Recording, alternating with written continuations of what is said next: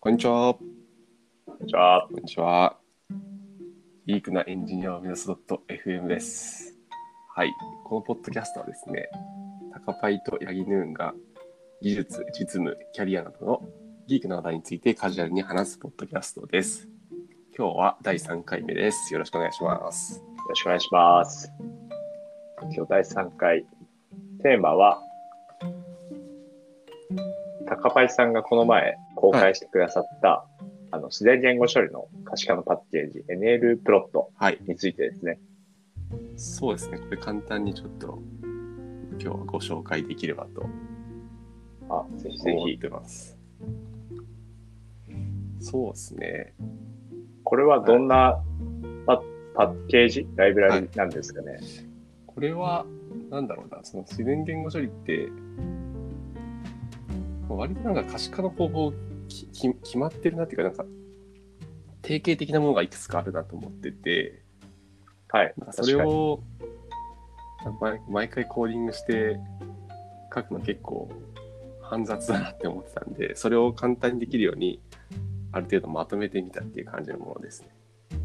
なるほど、はめっちゃ便利そうですね。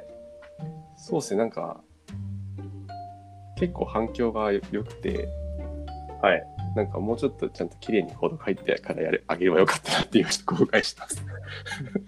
なるほど。はい。今、今 GitHub のとこ見てるんですけど、はいはい確かにスター数すごいですね。70ついてる。おありがたいことですね。あ、なんかフォークも5件されてるの。フォーク。そうですね。おお。なんかプルリプもいくつかはい。いただいて、はい。すごいありがたい。えー、あ、本当だ、プルリクも。今参考オープンになってる。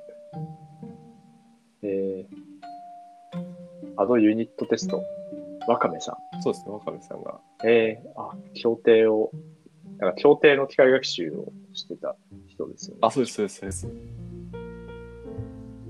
す。すごいな。あと、ユープラさんだったり、ニニューヨーカー後藤さんが、はいプルリプを送ってくれました。それはもう、あマージ本当しだちゃったんですけど、えー、あ、本当すごい。早いですね。早いですね。めっちゃ早いですね。なるほど、なるほど。これは、えー、自然言語処理で、あ、ワードクラウドとか、確かに。そうですね、まあ、ワードクラウド、まあ、なんか一般の人にはなんか説明しやすいんですけど、はい、実際にその、契約書とかやってると、これを見たととてみたいなところはあるんですけど、いやいやまあ、ざっくりはわかるんですけど、ワードクラウド。そうですそうねで。すね、あとはなんか、よくある N グラムの品質単語の棒グラフですね。棒グラフだったり、うんはい。まあ、その品質単語のツリーマップバージョンみたいなものだったり、あ、面白い。そうですね、あとは単語の出現頻度のヒストグラフとか、なるほど。確かに、ワードクラウドとかは、まあ、例えばトピックモデリングとかして、はいはい。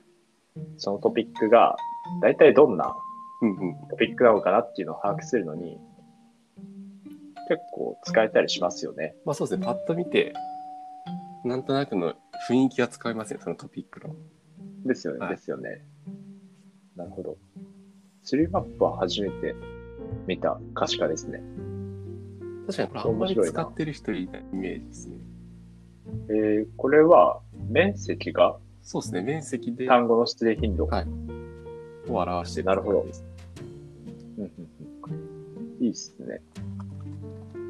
で、ワードカウントのヒストグラムは、これは、その、えっ、と、単語が1で、まあ、例えば、その、えー文章の中に1回出てきた単語が何個あるかみたいな。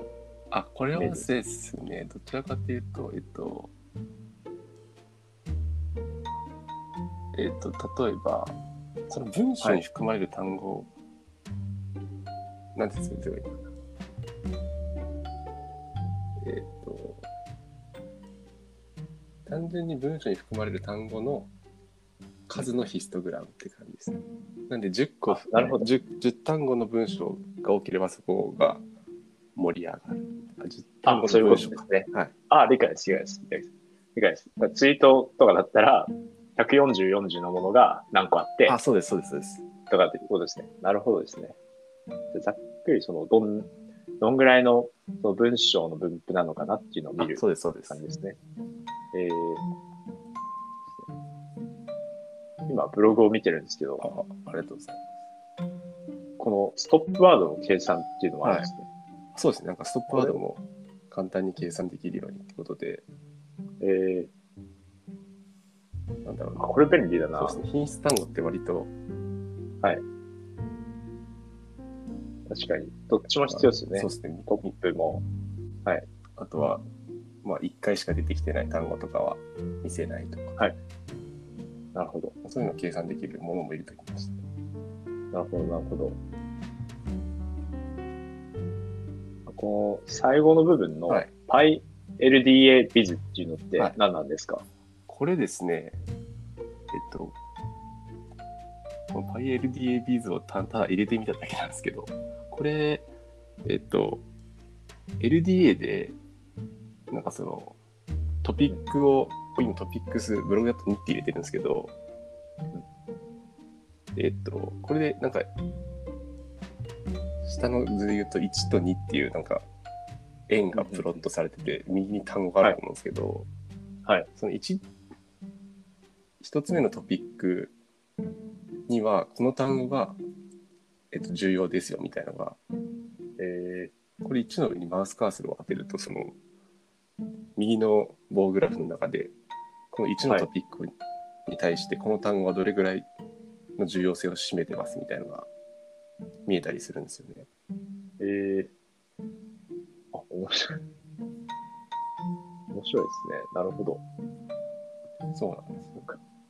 あ、カグルのカーネルからだと確認できます、ね。あ、そうです、そうです。それ見えるかもしれないです。おおなるほど。すごいな。なんかこういう、その毎、毎回定型的に書くコードとかをはい。パッケージ化しておくのは、すごい便利ですよね。そうですね。そうですね。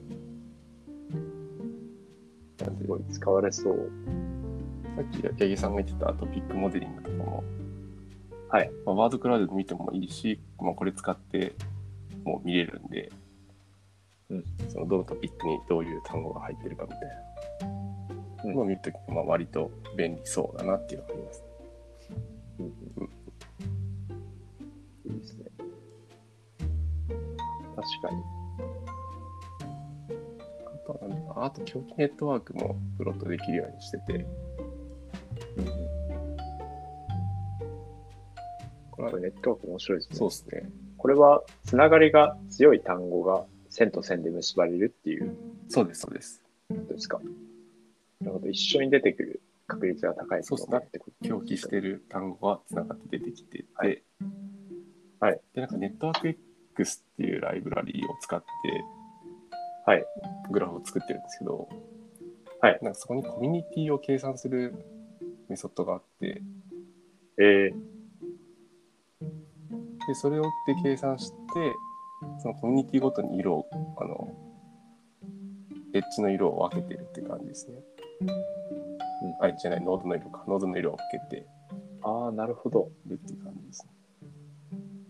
なるほど。これ、機械学習と統計学が分かれてるのが面白いあです、ね。そうですねそうですね。ちゃんと分かれ てちゃるん。と分かれてる。でデータサイエンスは機械あ統計学の方に入ってます、ね。そうですね。で、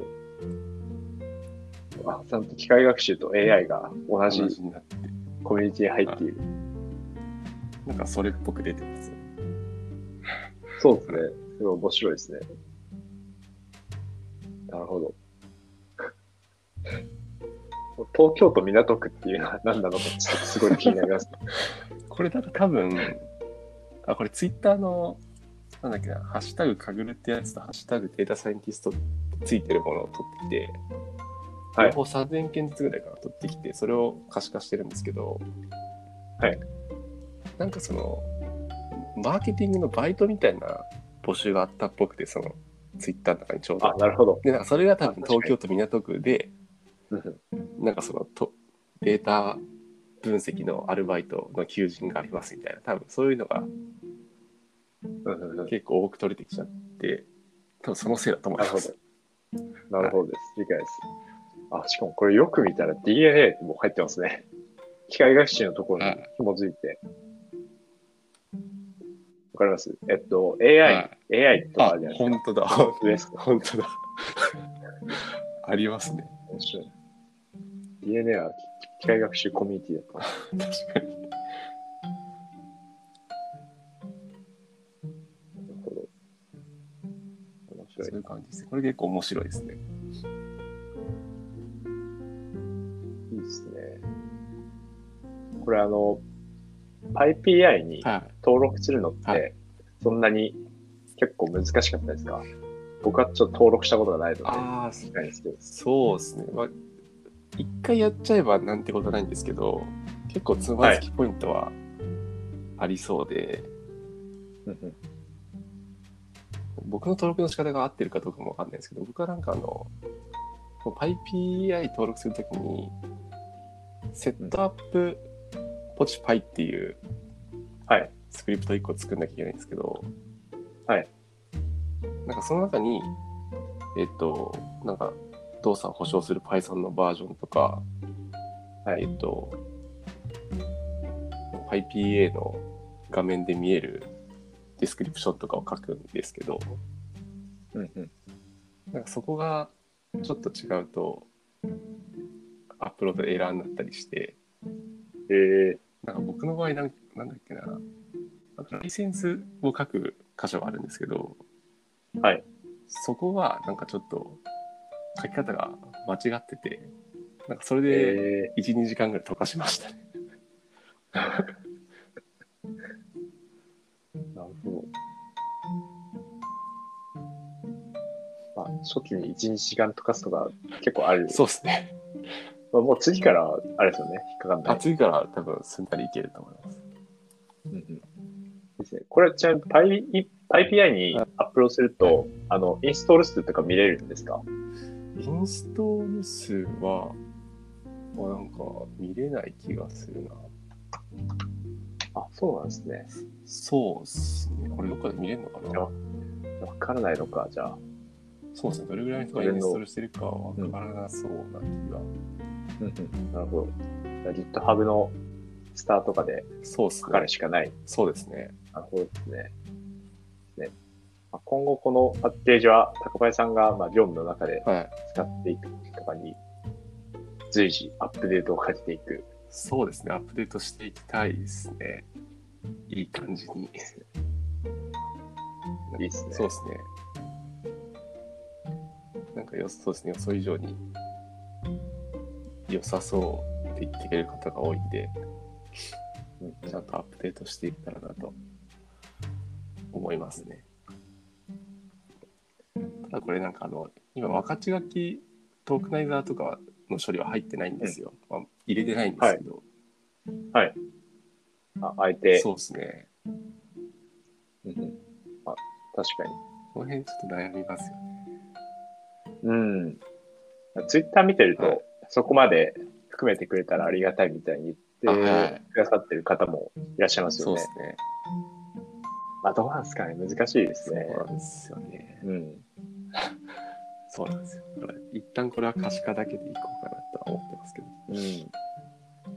結構、トークナイザーのやり方もうんうんうん人によって違いそうだし、そうっすよあと言語とかも、あの、考えなきゃいけないじゃないですか。そうですね英語と日本語とか。そうなんです、そうなんですよ。うん。だからまだ一旦いいかなっていう。うんうんうんいいっすね。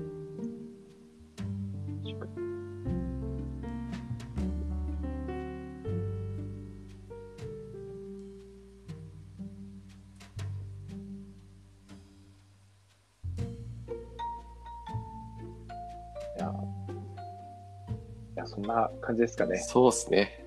今日はこんな感じで。はい。はい。え NL プロットの今後に、はい、今後にも期待。そうですね。ぜひ皆さん、まあ、興味があればはい使っていただければと思います。はい。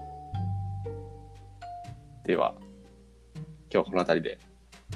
はい。ご視聴ありがとうございまごし視聴た。ありがとうございました。